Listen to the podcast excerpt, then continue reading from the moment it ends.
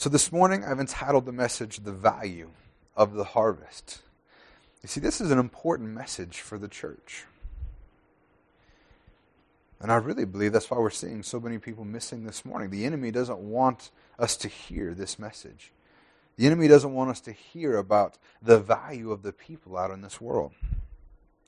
Because if we recognize the value of the people who are out there walking lost in this world, it would change how we do everything in our lives. Our priorities would completely change if we recognized how valuable the people that are out there in the harvest are. Luke 10:2 says, "And he said to them, the harvest is plentiful, but the laborers are few. Therefore pray earnestly to the Lord of the harvest to send out laborers into his harvest."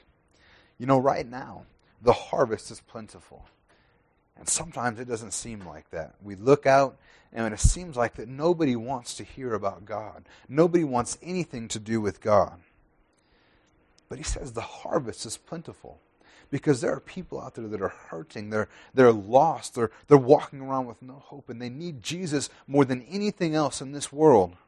And some of them don't even know it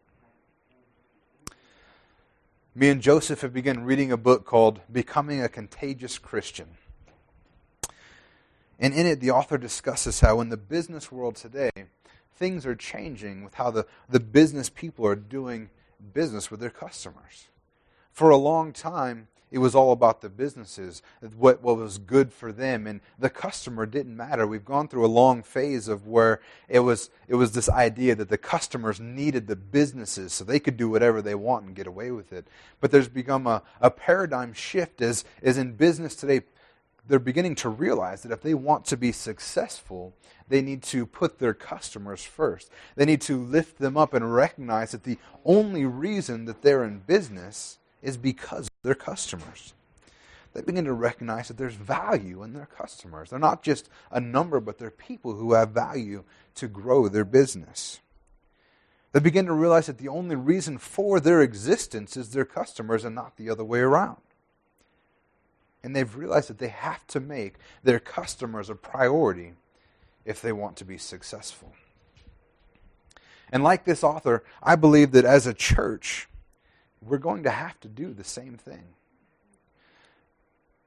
We're going to have to recognize that the church is not here to serve the church, to serve the people in the church. But we're here to serve the people that are out there. We are commanded to go out and make disciples. The church is here to reach the lost. We have to make reaching people our priority corporately as well as individually. It's all well and good for us to say that, yeah, the pastor and the church, they're going to go out there and do these things, but it's not just a corporate responsibility, but it's an individual responsibility as well.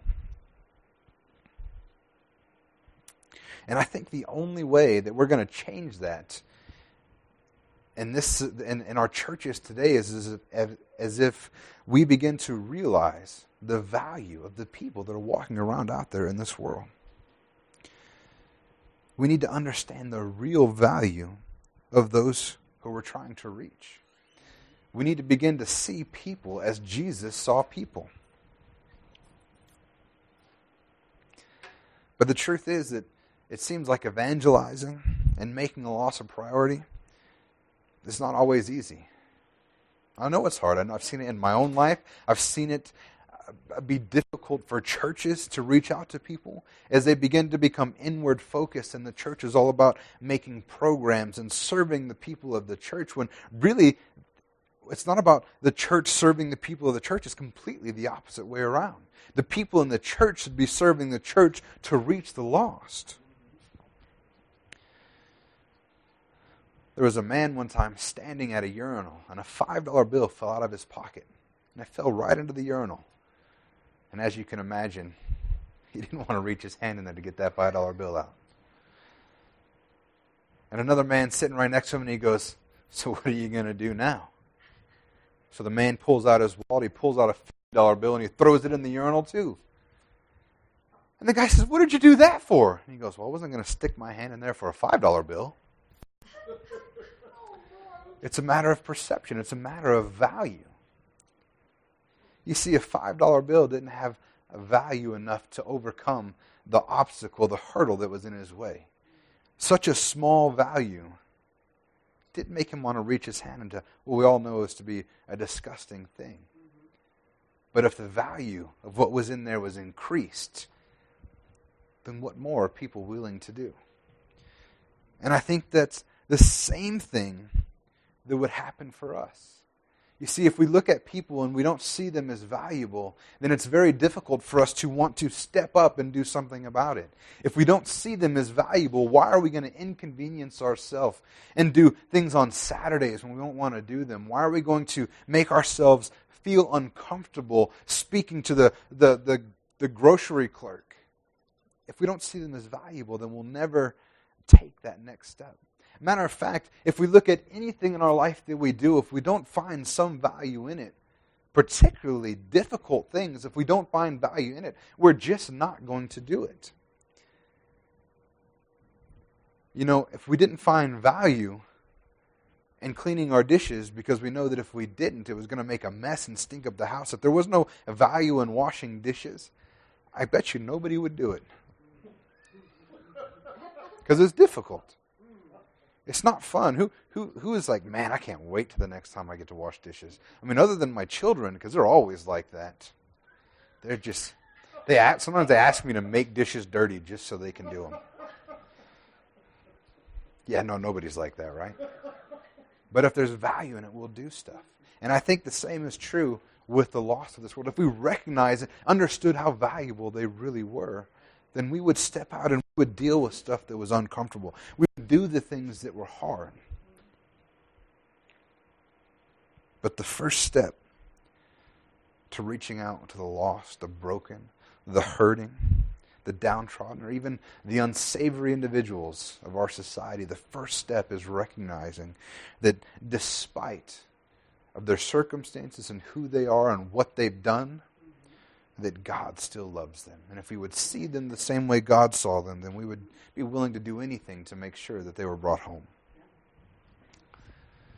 In Luke 15, 1 through 2, it says, Now the tax collectors and sinners were all drawing near to him, and the Pharisees and the scribes grumbled, saying, This man receives sinners and eats with them. These are the five primary scriptures we're going to look at today is, is Luke chapter 15. And this is how the story begins. Jesus is getting close to sinners and tax collectors. It says they're drawing near to him. And what do you know? What do you, what do you think happens? Wouldn't you think that, that when we see that kind of stuff, that the Pharisees would be excited that, that God was reaching out to somebody else? And these people that never had the opportunity were finally going to have an opportunity to meet God. But instead, what happens is the Pharisees and the scribes grumble and they say, This man receives and eats with them. They're like, oh my goodness, Becky, can you believe who Jesus is sitting with? oh, I did. They're looking at him and they're wondering, why, is he, why are they eating with this, this guy? I mean, doesn't Jesus know that he's so much better than them, that they're not worthy of his time or his trouble? This is how it starts. And over the next few scriptures in Luke chapter 15, he tells parable after parable after parable, trying to explain to people the value of these people that he's eating with. Jesus was interacting with, with who was considered the worst of the worst in those days sinners and tax collectors. I always wonder if the, the people that work for the IRS ever get offended when they're reading the Bible man, they hated tax collectors back then. I mean, they're always like, it's never like, they're on the same page always sinners and tax collectors. Cracks me up.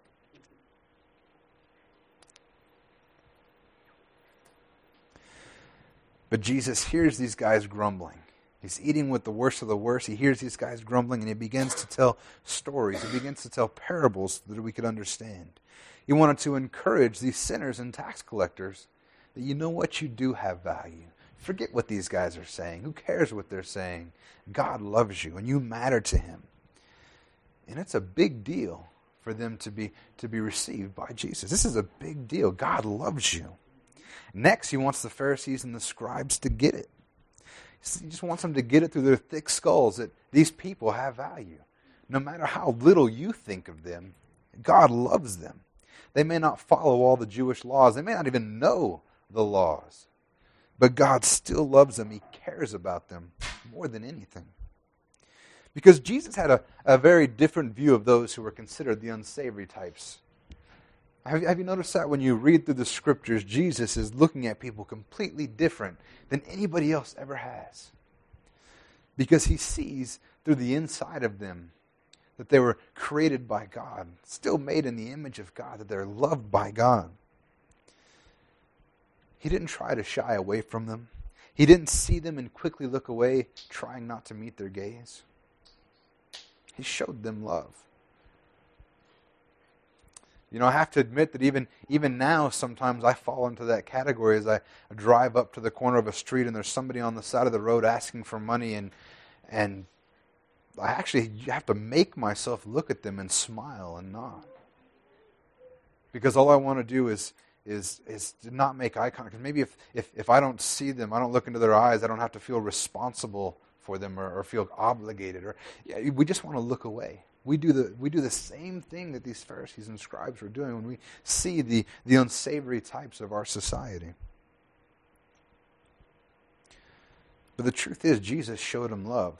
Now, he never, one time did he ever approve of their actions. He never approved of the bad that they were doing. Not once did he ever do that. Matter of fact, many times in the Bible, you see Jesus saying, Go and sin no more. But there was a difference between loving them and being approving of what they've done. The truth is, we need to, to start doing the same thing.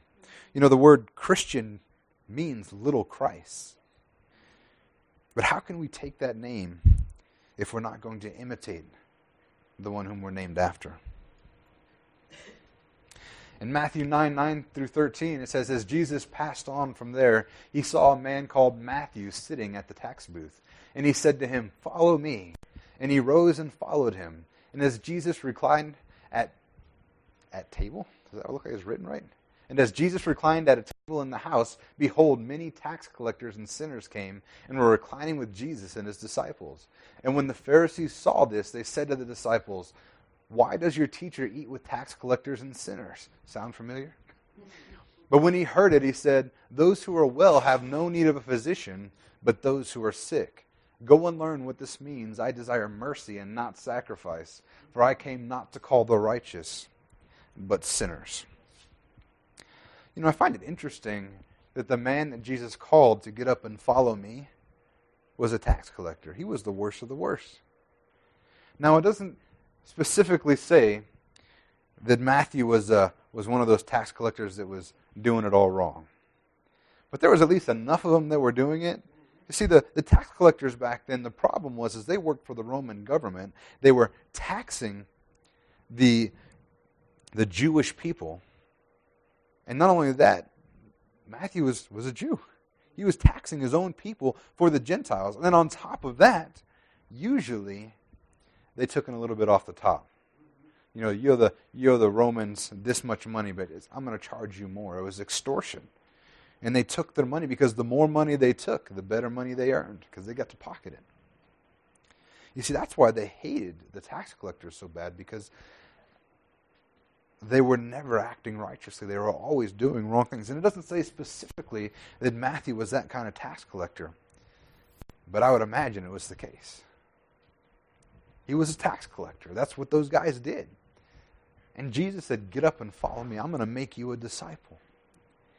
Man, that had to irk the Pharisees and the scribes. Why would you pick him? You have this group of people over here that study the scriptures. They, they know all these things. They're, according to the law, they're righteous, at least from the outside looking in, they were righteous. Why wouldn't you pick one of these people? It really had to get under their skin. But as you look through the Bible, you find that God is always doing that kind of thing. Joseph was a prisoner and he was a slave. David and Moses were both murderers. Even in today, as I look at what God is doing, even through Praise Chapel, Pastor Billy Hall was in prison for murder. And God saw fit to release him. And now he's, he's a pastor and he's, he's spearheading a movement in Ethiopia, leading people to the lost, doing great things for the kingdom of God. Pastor Kelly Lorke, he's a pastor in Kansas right now. And I, he wrote a book called Punker to Pastor. He used to be a punk rocker. And if you read his book, he was not a good guy at times in his life, but God changed him and turned him around. Truth be told, and I know this is going to shock some of you, but I wasn't always a pastor. There's parts of my life that I'm not terribly proud of or thrilled of. And I'll bet the same can be said about each and every person in this room. We all have storied past, but God was still able to change us. See, that's the amazing thing about the gospel is he doesn't leave you how you were, but he fundamentally transforms who you are. You are a brand new creature in him. That's why your value has nothing to do with what you've done. Because your value is what Christ was willing to pay for you, and that was everything, his very life. And now Jesus reclines with us. You know, I wonder what the words that would be used to describe us before we got saved were. I bet you we'd all be happy to be referred to as just a sinner and a tax collector. so then, after Jesus grabs Matthew, he goes to share a meal with some more sinners and tax collectors. And it's like, this is just adding insult to injury as far, as far as these Pharisees are considered. I mean, the religious people, they're like, what is this guy doing? And they question him about him. They're like, why is he eating with these people? Doesn't he know who they are? But his answer is a beacon of hope for those who are hurting, is a beacon of hope to those who are sitting with them. He said, You know what? The reason I'm here is for them. You know, you, you people, you figure you're already righteous. You figure you got all, it all figured out. What do you need me for? But these people, they're sick. They need a physician. And that's what I'm here. I'm here to heal them, to make them well again. And he says that I came to call the not the righteous, but sinners. Jesus came to call sinners to repentance. His sole purpose was to make righteous all of those who could not do it for themselves. Hey, a newsflash, that's all of us. What this means is that even the worst of us are valuable to Jesus. Even the worst of us are valuable to God. Not just the good people or the well to do people or the people with a high social status. Not that those people are any less valuable either. But there is no one that is so bad or so much a sinner that Jesus turned the other way. There's not one story in the Bible where you'll find Jesus say, I'd love to help you, but yeah, you got some work to do. Come back to me in a few months once you've straightened these things out. Not once do you ever see that in the Bible. So let's imitate Jesus when we speak to people. Let's never turn our backs on anyone, turn anybody away based on what they look like or, or what they've done or how they're different to us. In Luke 13, 6 through 9, I'm sorry, Luke 13, yeah, 13, 6 through 9, it says, And he told this parable A man had a fig tree planted in his vineyard, and he came seeking fruit on it and found none. And he said to the vine dresser, Look, for three years now I have come seeking fruit on this fig tree, and I find none. Cut it down. Why should it use up the ground? And he answered him, Sir, let it alone this year also, until I dig around it and put on manure. Then if it, is, then if it should bear fruit next year, well and good. But if not, you can cut it down. So, what about those people that we minister to, we speak to, and it seems like nothing is happening. They're rejecting us. You know, those are probably some of the ones that are the hardest. You're like, how many, what else can I do? People that want nothing to do with Jesus. It's true that we might meet people like this. Anybody ever met a person that just wanted nothing to do with Jesus? Might even have friends that are like that. We might have family members that are like that. But I want to say don't give up. just like this vine dresser, don't give up. You see, in this story, the vine dresser argues for more time. He's not ready to throw in the towel. And even though for the last three years he's been investing in this tree, this is his job, he's the gardener, and he's been making sure the tree has everything it needs water, good soil, sun, everything. He's been investing in it, and nothing is happening.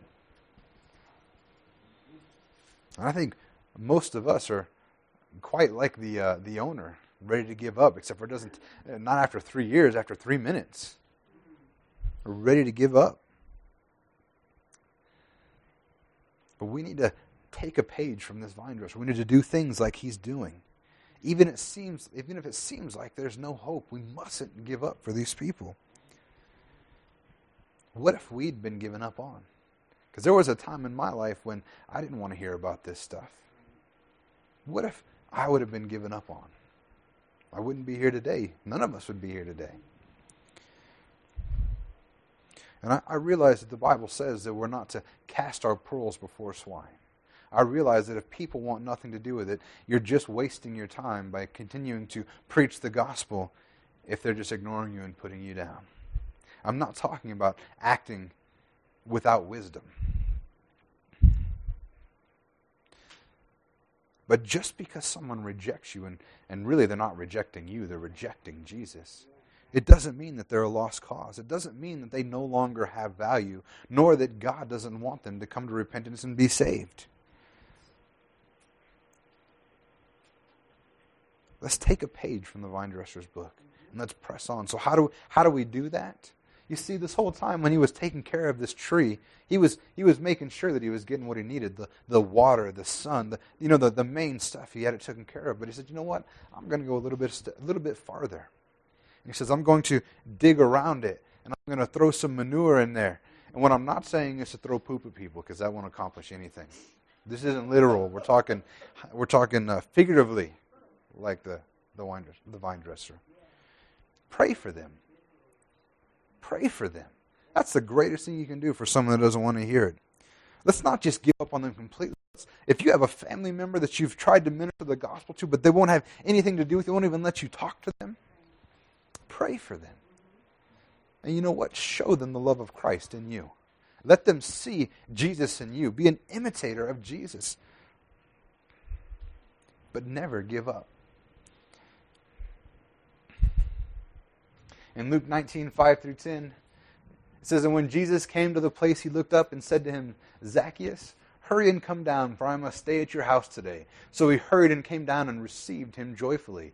And when they saw it, they all grumbled. Those religious people again.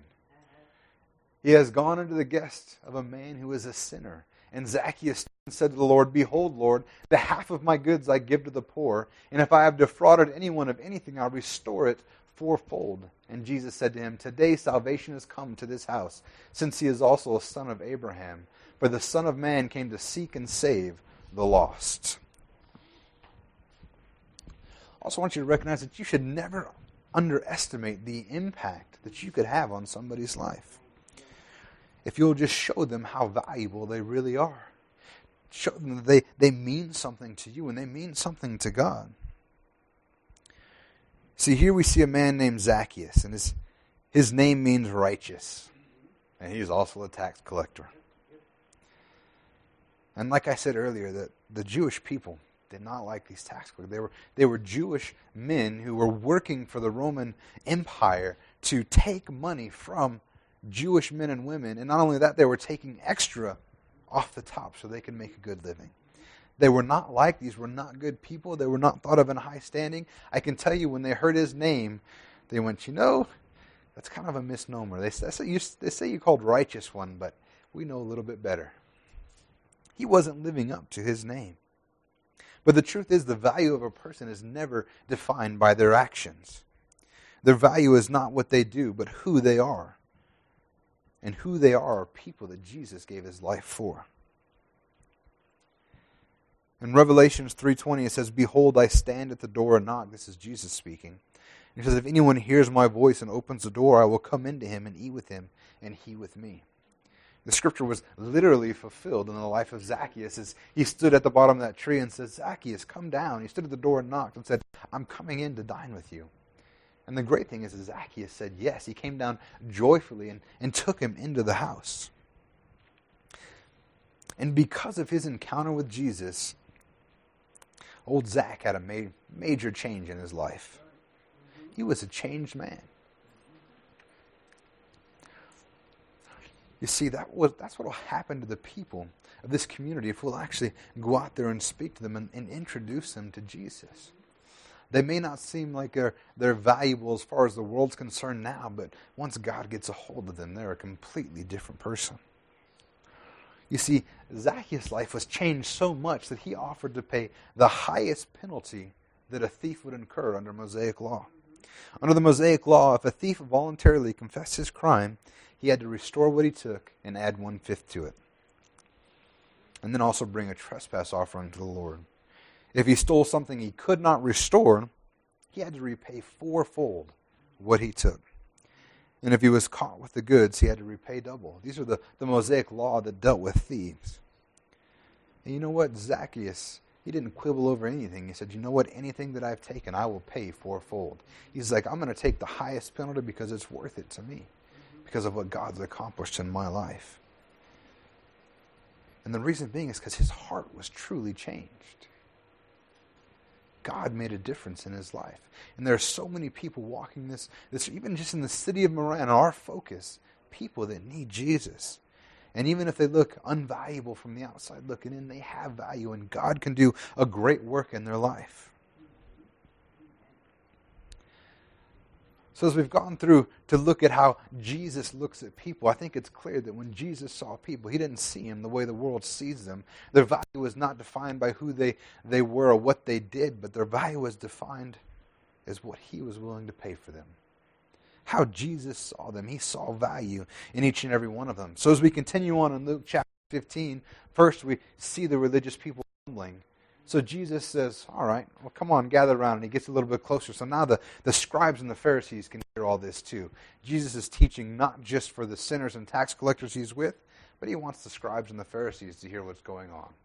So in Luke 15, 3 through 7, it says, So he told them this parable What man of you, having a hundred sheep, if he has lost one of them, does not leave the 99 in the open country and go after the one that is lost until he finds it? And when he has found it, he lays it on his shoulders, rejoicing. And when he comes home, he calls together his friends and his neighbors, saying to them, Rejoice with me, for I have found my sheep that was lost. Just so I tell you, there will be more joy in heaven over one sinner who repents than over 99 righteous persons who need no repentance. So, like I said, this is the story we started with. He's grum- these people are grumbling, and Jesus says, No, no, no, listen, listen to this. Let me tell you a story.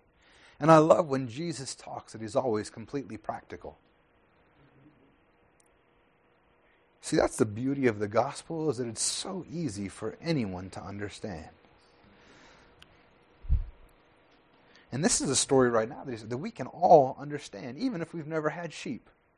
We can still get what Jesus is trying to say. And these people did have sheep. They knew what Jesus was trying to say. They understood. They, they related to this story.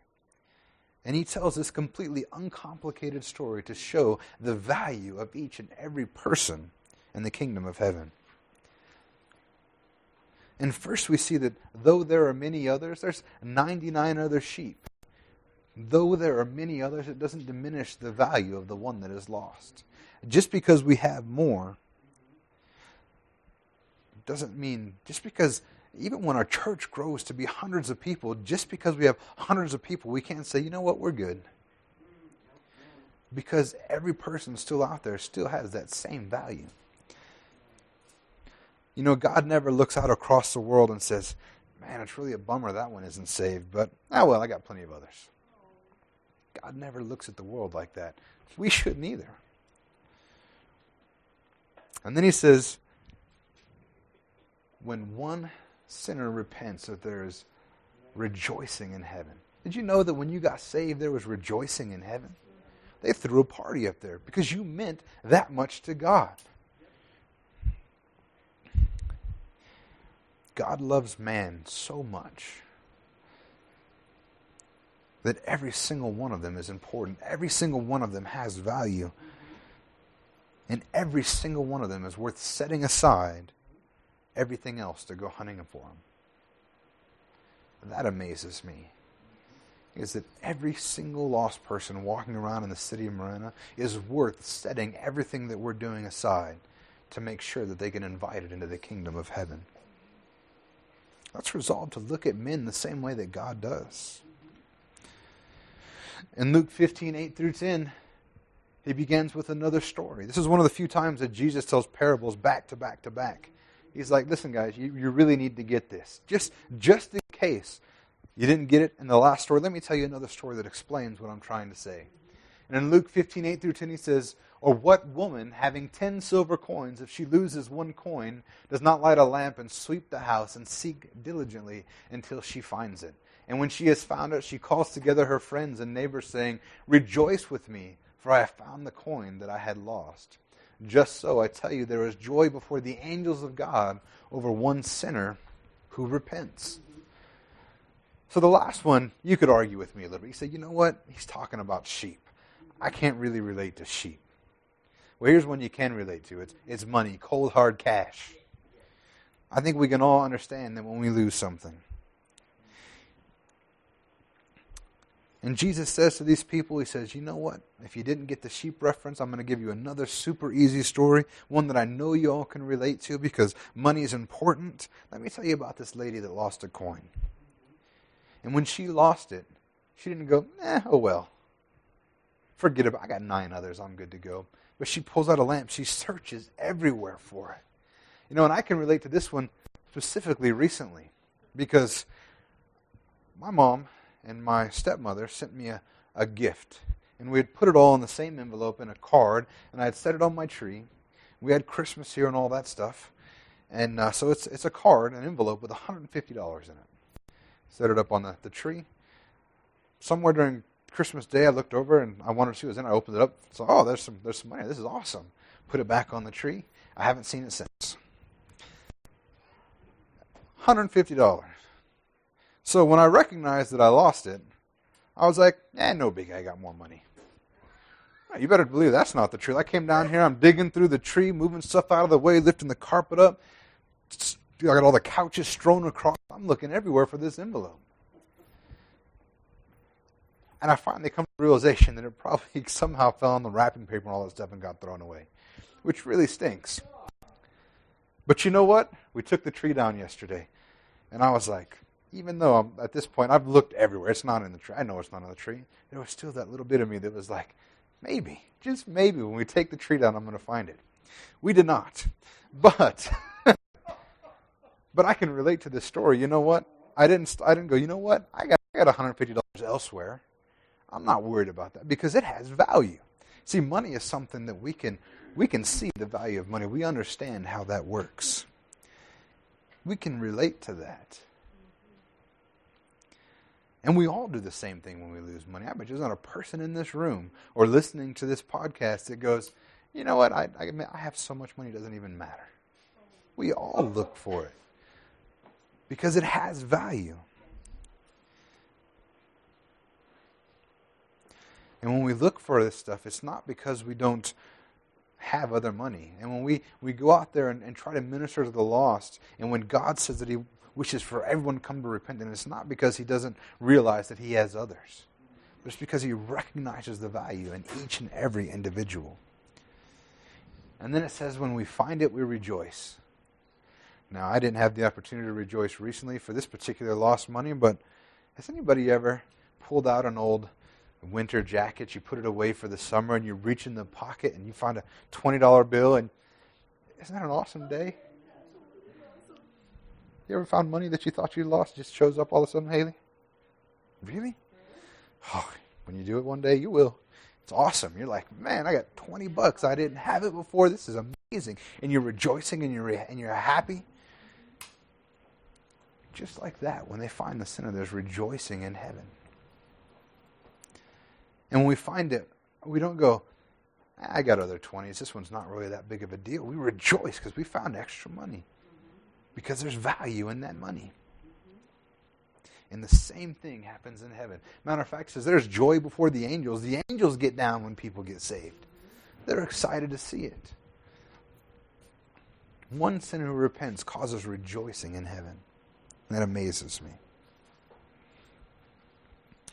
Then we continue on after this story in Luke 15, 17 through 24. It says, But when he came to himself, he said, How many of my father's hired servants? And this is a little bit farther into the story. This is, as you know, the story of the prodigal son. And basically, the way this one starts out is the prodigal son, his father is a very rich man. And the father has two sons, and the one son says, You know what? Dad, I want all my stuff. I want my inheritance now. And I'm, I'm out. I'm 18, and I'm I'm out of here. Give it to me, I'm gone. So, of course, the father does it. He gives him his half of the estate, his inheritance. And, you know, the son, he's got it all figured out. He's going to go out there and live his life, and, and things don't turn out well for him. He pretty much acts like a selfish jerk, takes his money and runs, and surprise, surprise, he loses everything. All y'all teenagers who think you got it all figured out and you can head out there and do your thing, remember this story. Because that's what this guy thought. And he lost everything. But he doesn't end there. He, he recognizes his mistakes. And he decides, you know what, I need to come home. I need to, to, to tuck my tail between my legs and just be humble between my father and say, you know what, can, can I come home? Can I, can I even just be one of your servants? You don't have to accept me as a son, just as a servant. And this is, this is when that happens. And in Luke 15, 17 through 24, he says, But when he came to himself, he said, How many of my father's hired servants have more than enough bread? But I perish here with hunger. I will arise and go to my father, and I will say to him, Father, I have sinned against heaven and before you. I am no longer worthy to be called your son. Treat me as one of your hired servants. And he arose and came to his father. But while he was still a long way off, his father saw him and felt compassion and ran and embraced and kissed him. See, this is an interesting thing here. This Jewish man runs towards his son to embrace him. Both of those things is not a thing that a dignified Jewish man would do. Men didn't run back then. That was considered undignified. It was considered beneath them. But this man, he saw his son and he ran towards him and he embraced him and he kissed him. And the son said to him, Father, I have sinned against heaven and before you. I am no longer worthy to be called your son. But the father said to his servants, Bring quickly the best robe and put it on him, and put a ring on his hand, and shoes on his feet, and bring the fattened calf and kill it, and let us eat and celebrate. For this my son was dead and is alive again. He was lost and is found, and they begin to celebrate. You see, the, the son recognized his mistakes. And he's a little bit more humble now, which is always a good thing to see in, a, in, a, in, a, in your children. A little bit more humble now, and he realizes that he didn't deserve anything from his father. He took what was his, he blew it. He says, You know what? I don't deserve anything. I'm going to go back to my. And maybe, maybe he'll just let me be a servant so I at least have enough to eat. But the reaction from his father is definitely not what he expected. You see, the son believed that he had no value. He believed that he had blown everything, that his actions have caused him to be made worthless. You know, there's a lot of people in this world right now that believe that their actions have caused them to be made worthless. And they don't recognize, even the people themselves don't recognize that they have value. But the Father valued him more than ever. You see, no matter what the Son did, it didn't change how the Father saw his Son. He was still his Son. He still loved him. He still cared about him. And he rejoiced that he came home.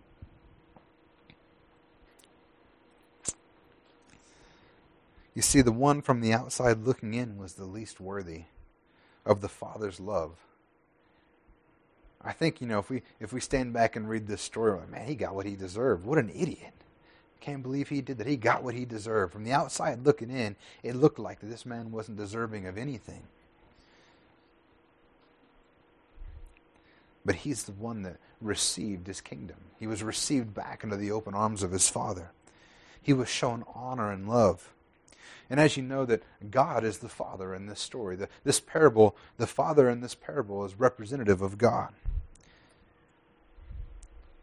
And that means that God values his people so much that he would, even God would cast off restraint and run towards his children with open arms. asking them back in because they are so valuable to him. Then in Luke 15, 25 through 32, it says, Now his older son was in the field, and as he came and drew near to the house, he heard music and dancing. And he called one of the servants and asked what these things meant. And he said to him, Your brother has come, your father has killed the fattened calf, because he has received him back safe and sound. But he was angry and refused to go in. His father came out and entreated him. But he answered his father, Look, these many years I have served you. I never disobeyed your command. Yet you never gave me a young goat that I might celebrate with my friends. But when the son of yours came, who has devoured your property with prostitutes, you killed the fattened calf for him. And he said to him, Son, you are always with me, and all that is mine is yours. But it was fitting to celebrate and be glad, for this your brother was dead and is alive. He was lost and is found. You know, the story of the, the prodigal, prodigal son could have ended in the last scriptures we read. This part I find interesting because the first three parts of the parables the sheep, the, the coin, and the first part of the prodigal son was all about the value of the lost who were coming home. Jesus wanted these scribes to recognize that they had value. That just because they saw them as poor or sinners or tax collectors didn't mean that God didn't value them. And if that was the only point that Jesus needed to get across, he could have stopped there. But then he continues on with this parable with the, with the other son. You see, in this story, the rest of the story, the other son, he's referring to the religious people, the scribes, the Pharisees. Might even be us if we're not careful. Because, see, it's so easy for these religious people to get upset. See, the reason why they were having such trouble with this is because there was a little bit of jealousy going on. Why are, are these lost people getting the attention of God? I mean, don't you know what we've been doing? Don't you know how good we are, how righteous we are? Why are these people that are terrible, never following law, not doing the right things, why are they getting attention from God?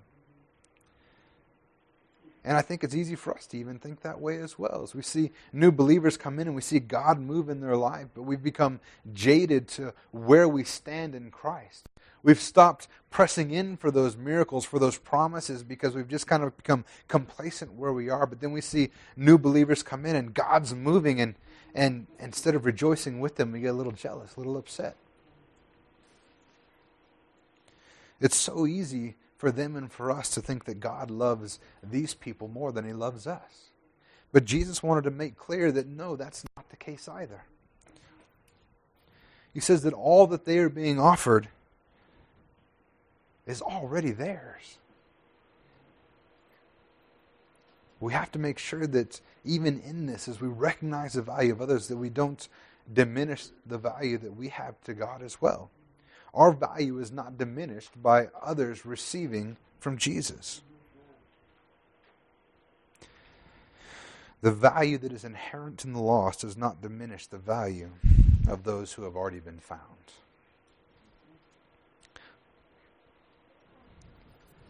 The truth is that we already have all of those things, that the value that we see in the loss, the value that I want to make teach today that we need to have so clear in our mind doesn't diminish our value either. The truth is that we are all valuable to God. And the truth is that once the lost are brought in, that they they recognize their value and they receive what God has for them, their, their mindset needs to change to outward looking as well, to give to others just as they've received. And we'll end on scripture. In Matthew 6, 19 through 20, it says, Do not lay up for yourselves treasures on earth where moth and rust destroy and where thieves break in and steal, but lay up for yourselves treasure in heaven where neither moth nor rust destroys and where thieves do not break in and steal. The truth is, the harvest, those fields that are ripe unto harvest, that's real treasure. That has real value and every soul saved that you've touched that comes into the kingdom of heaven, that's credited to your account. That's you storing up treasure in heaven.